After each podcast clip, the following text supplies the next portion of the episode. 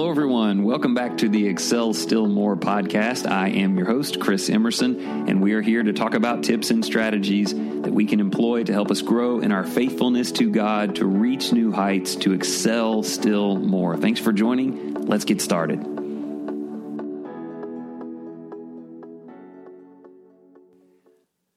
All right, everyone. So today I'm really excited to share this with you. I really wanted to do it in our earlier episodes, but it's just been kind of evolving and cultivating in my life, and I wanted to give it a few weeks, and I knew that there would be even more to share.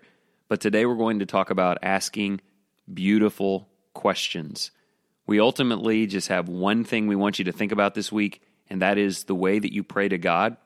We know that we're supposed to pray to God with frequency. We're supposed to be anxious for nothing and go to God every single day but the nature of the questions, the scope of the questions, the amount of belief you're bringing into those questions, well, that's something that I think everybody could stand to reevaluate. And I'm excited to tell you about how I have interacted with God very differently in the last few weeks, really taking all of the limitations and barriers off of my faith and experienced God's action and direction in some pretty awesome ways. So that's what we're going to talk about. Before we get to that, to the prayer part, I want to tell you where this idea originated, at least for me.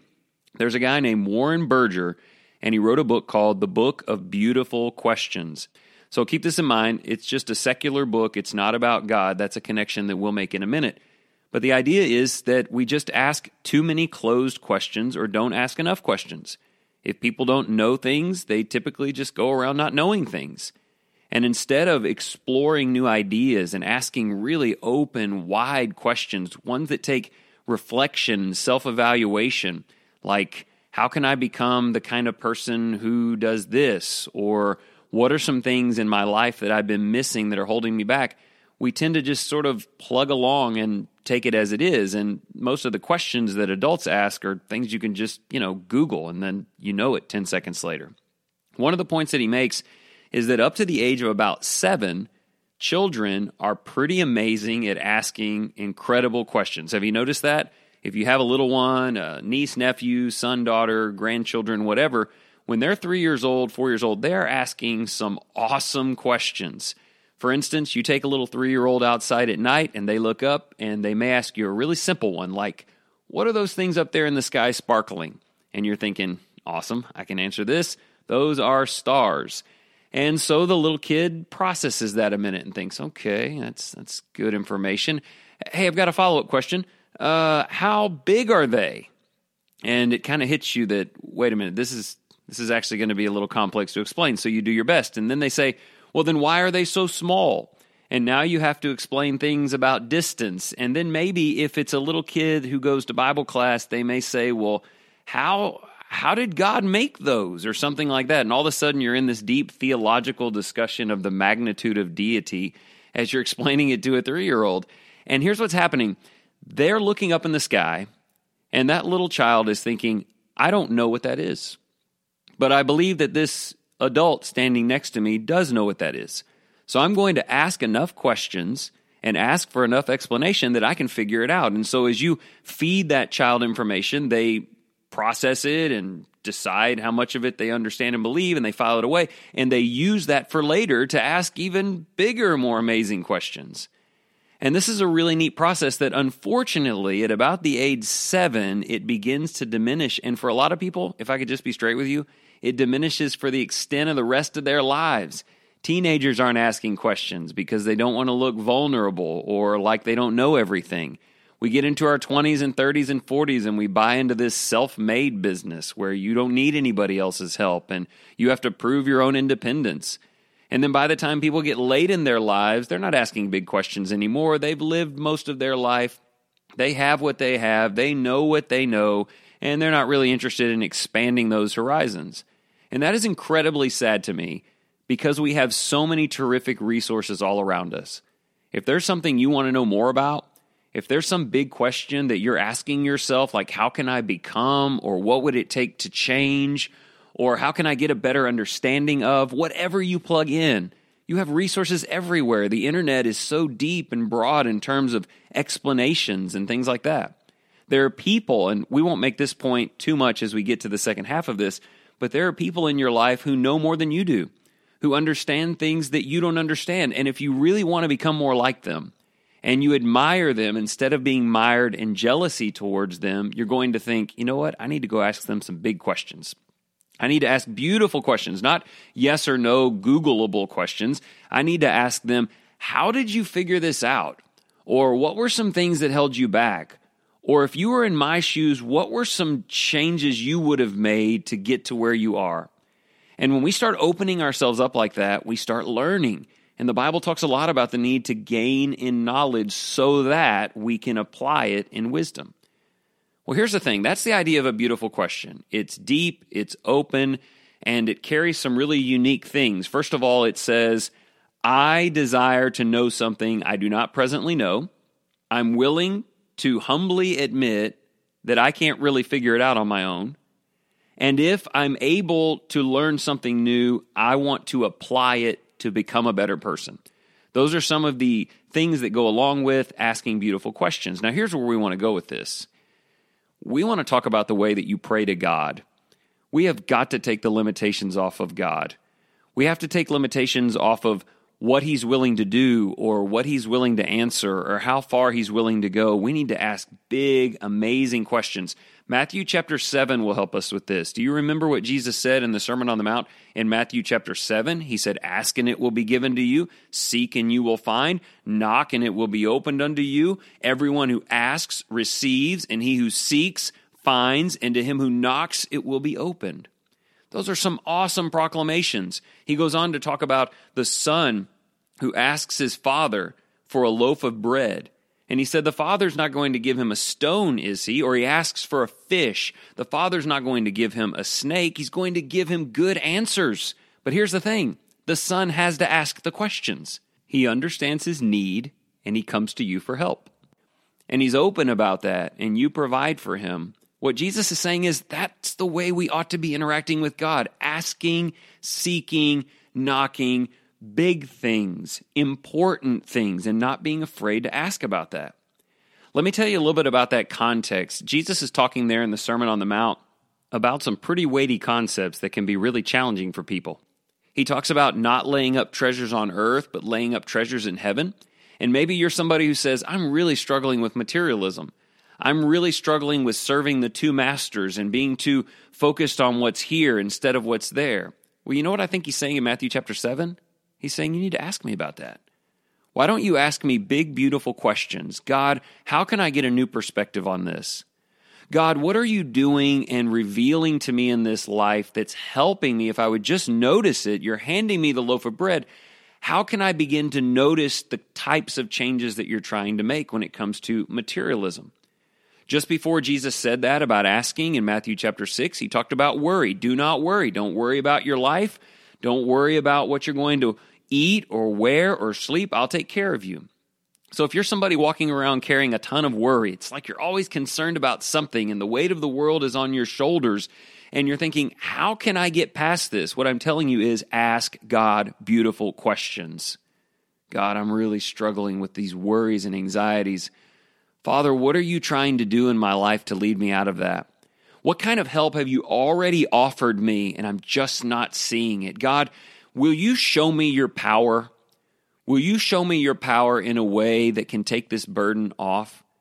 Unfortunately, I think we just get this limited idea of what God will do and that's just a real fault of some of what we see in modern day Christianity. This idea that, well, you don't see miracles like they were supernaturally anymore. And it's almost like we've forgotten that we serve a miraculous God. We serve a God that when you ask, seek, and knock, He can reveal those answers. But you've got to ask big questions if you're interested in big answers.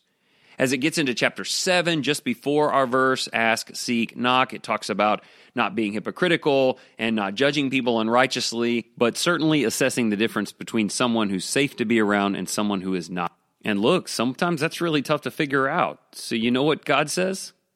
Open up and ask me about that. God, who do you want me to approach today? What kind of work are you preparing for me?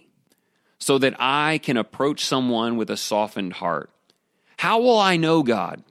when the person who's in my life is not good for me and when I need to make a big change. We have to ask big, beautiful questions. We know in James chapter 1 that it says that you should persevere through trials, which people really struggle with. And it talks about asking for wisdom. If you do not ask, you will not receive. And if you ask without faith, you will not receive. And that's been the biggest thing for me. I feel like I've had these limitations on my faith. Like, God, I'm going to ask you a few things today in this prayer. And, you know, I know most of this you're probably not concerned with, and probably you're not actually going to do anything, but let me go ahead and just ask you a few little sort of easily achievable things. I'm done with that. I'm finished with it. I'm taking the limitations off of the size and magnitude of things that I ask God for.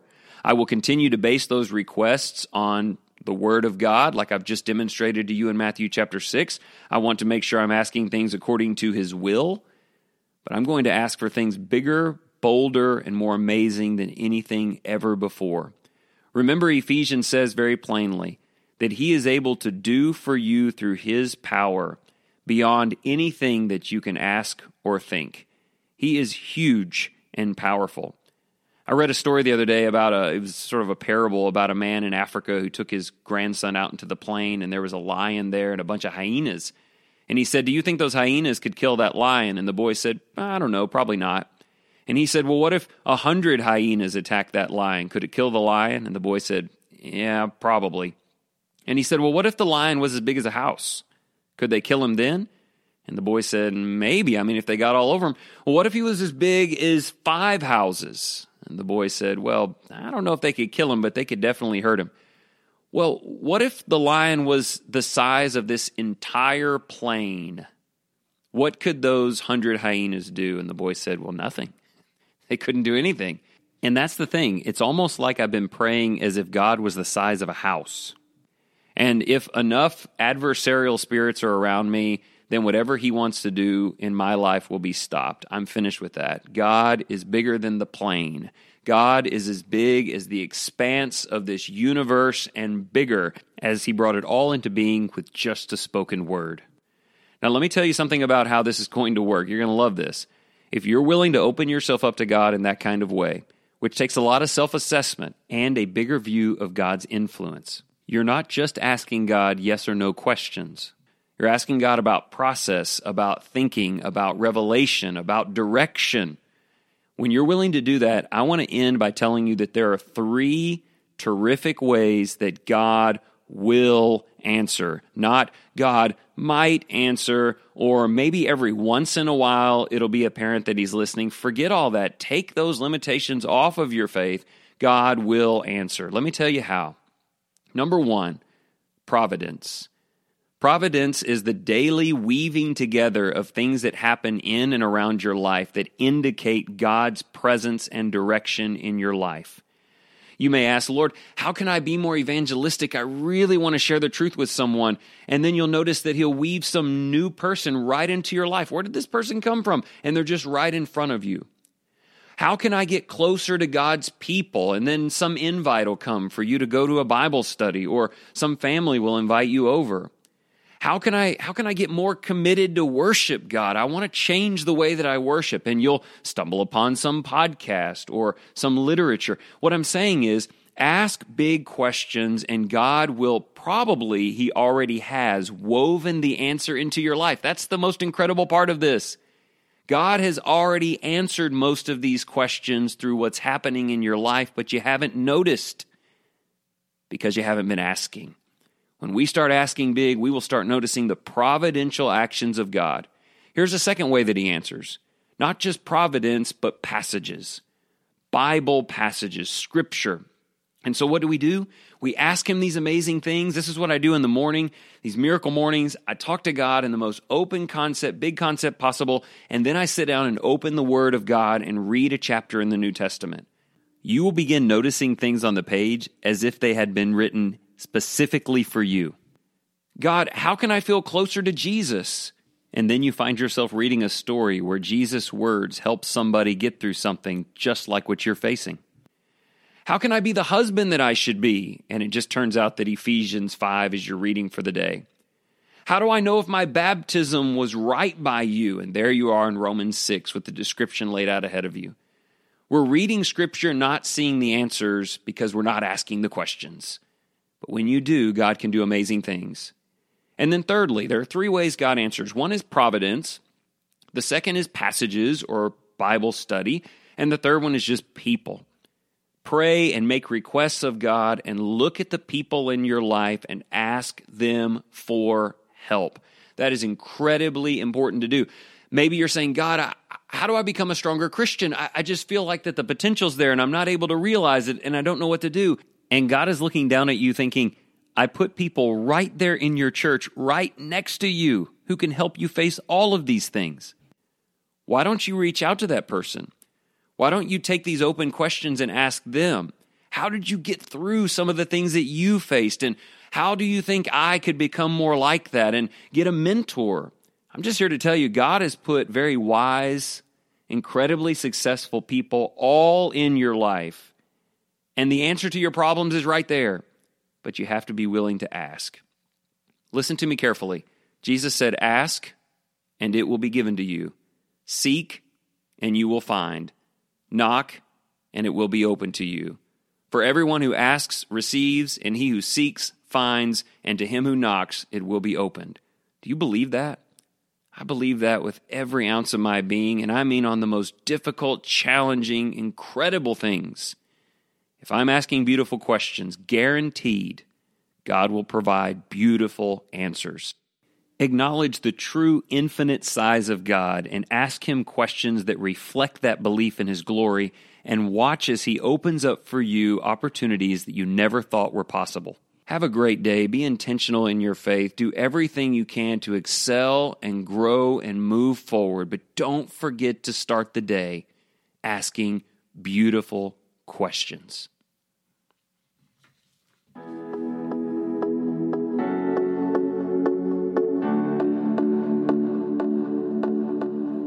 If you found this helpful today and you would like to support the program, there are three great things you could do make sure that you go to iTunes or the podcast app and subscribe, leave a rating, and also a review. That would really help us out. Don't forget to share with people that you care about, and remember, you can follow along on Facebook at the Excel Still More page. I hope you have a great day, and remember, whatever you choose to do today in the name of the Lord Jesus Christ, excel still more.